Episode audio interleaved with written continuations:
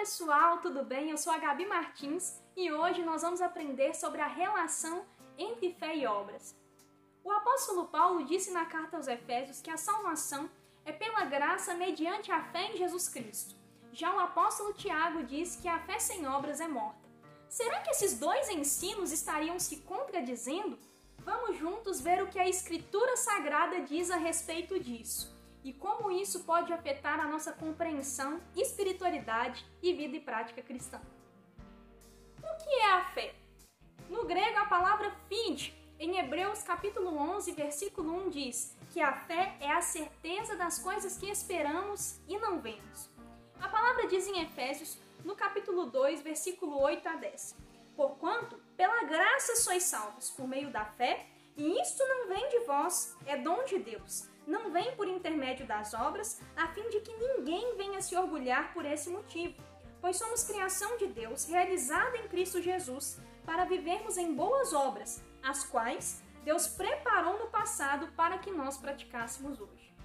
A perspectiva monergista a respeito da doutrina da salvação diz que a ação salvífica parte única e exclusivamente de Deus.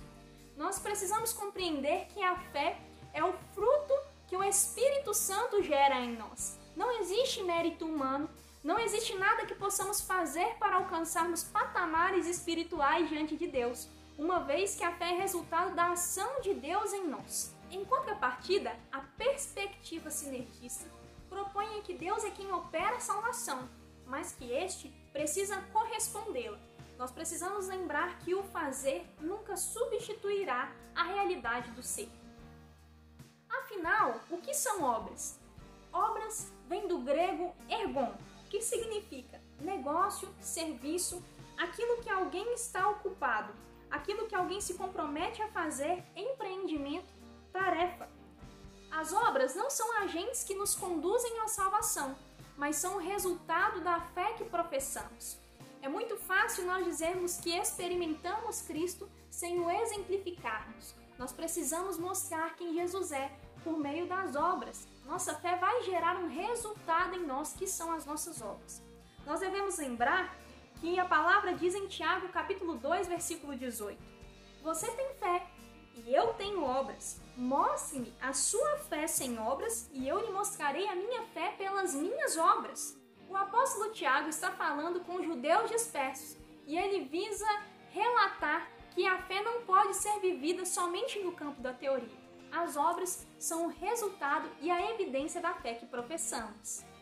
As Escrituras Sagradas dizem em Tiago, capítulo 2, versículo 26: Assim como o corpo sem espírito está morto, também a fé sem obras está morta.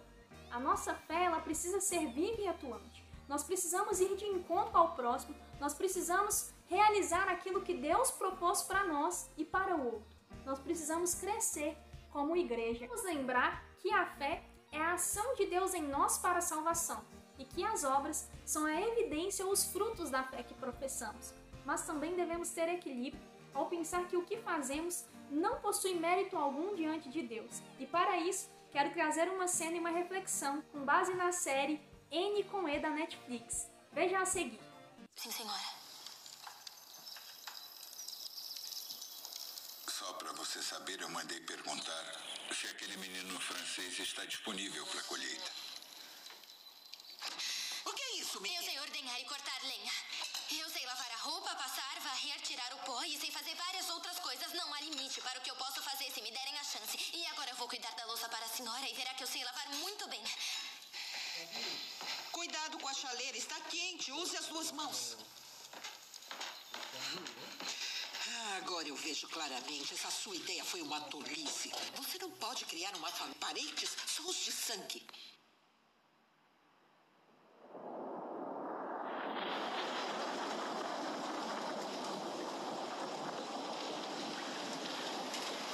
Obviamente, você precisará ainda mais da Anne agora que o seu marido faleceu. Eu não a quero. Vou morar com a minha irmã e não preciso levá-la junto. Sinto muito, mas nós já estamos superlotados. Eu não preciso de mais uma boca para alimentar. Mas eu posso ajudá-la. Eu não tenho sido útil. Por favor, não me deixe aqui. Não é da família. Já tenho parentes demais. Leve-a de volta, já decidi.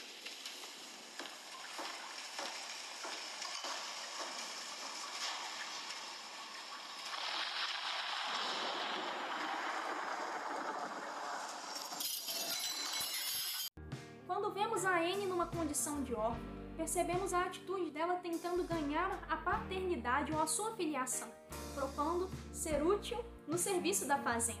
Isso não ganhou os corações dos que futuramente seriam os pais de Anne. Aplicando isso ao nosso contexto cristão, percebemos já na palavra que não precisamos disso, não precisamos ludibriar a Deus com as nossas obras, mas podemos evidenciar e não negligenciar a fé nós professamos. Que essa palavra tenha edificado você, que Jesus te abençoe.